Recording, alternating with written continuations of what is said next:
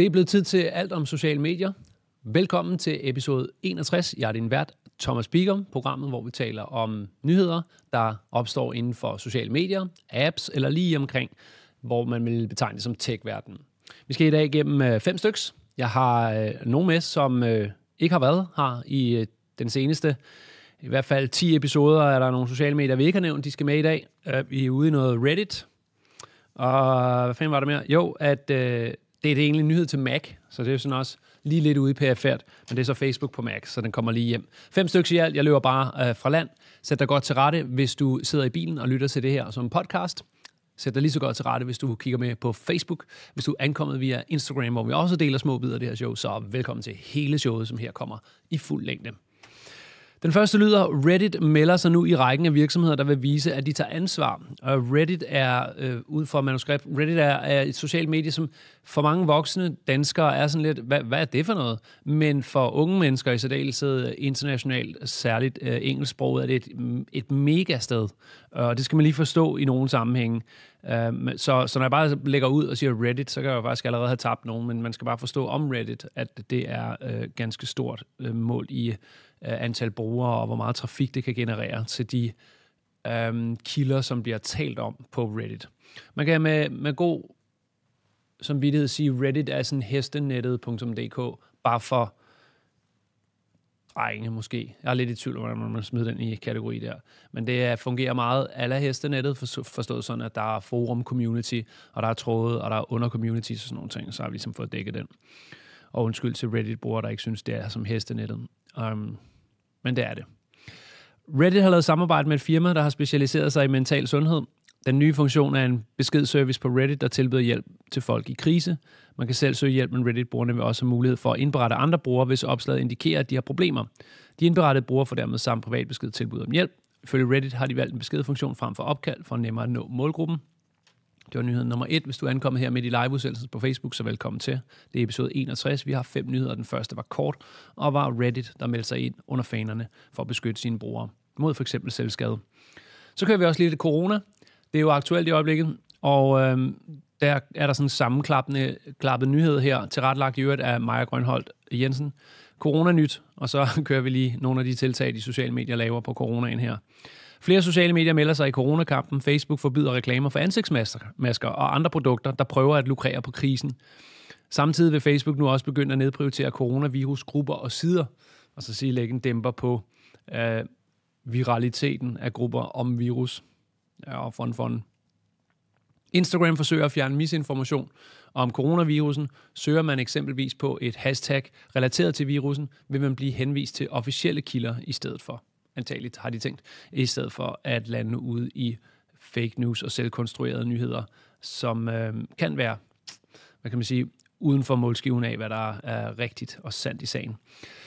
Sidste pind på den. Hvis influencers taler om coronavirusen på YouTube, så risikerer de at få deres reklamer slået fra, så de ikke kan tjene penge. Det er fordi YouTube nu klassificerer coronavirus som et såkaldt følsomt emne. Det tillader YouTube ikke, man tjener penge på. Tag den. Jeg har allerede nået at se et par meget populære YouTube-videoer. Der er nogle gode YouTubere, der har skyndt sig at konstruere en YouTube, der hedder Sand og falsk i sagen, eller det skal du ikke passe på, og lave lidt clickbait på det, og så går det bare stærkt, hvis man rammer den. Uh, det synes jeg egentlig er meget uh, uh, ridderligt af YouTube at stemple ind der, og så dæmpe den. Såvel som Facebook, der dæmper det i algoritmesammenhæng, og Instagram, der lukker ned på hashtagsene. Vi har tre tilbage. De tre, vi har tilbage, er Twitter og Mac og Facebook, der skal rydde op i de falske profiler. Den midterste nyhed her, det er nummer tre, vi nåede til Twitter, den synes jeg er den mest interessante i dag. Twitter vil også have stories. Vi har fandme ikke sovet tre gange, siden jeg stod på samme sted og snakkede om, LinkedIn vil have stories, men Twitter følger altså trop, øh, og måske faktisk ikke så overraskende. Når nu LinkedIn er ude, så er det jo ikke så overraskende, at Twitter også gør sig tanker. De startede på Snapchat, og nu er de nærmest på alle sociale apps, ikke apps, men apps. Det er selvfølgelig stories, der er tale om. Nu er Twitter også begyndt at teste en version af stories. De kalder det for fleets og forsvinder efter 24 timer. De kan ikke likes eller deles. Det testes i Brasilien. Fleets, F-L-E-E-T-S, altså ligesom tweets, bare fleets, er som vi kender stories fra Snapchat og Instagram, men videoer kan have en vejhed op til 2 minutter og 20 sekunder. Why? I don't know. Jeg har lagt links til historien, hvor man også kan se skærmbilleder i uh, opslaget her på Facebook, som fører ind til vores blog på bigom.co-blog, hvor alle links ligger til rette til dig. Nummer 4. Nu bliver det nemmere at chatte på Mac. Facebook er i gang med at udrulle en Messenger-app til Mac.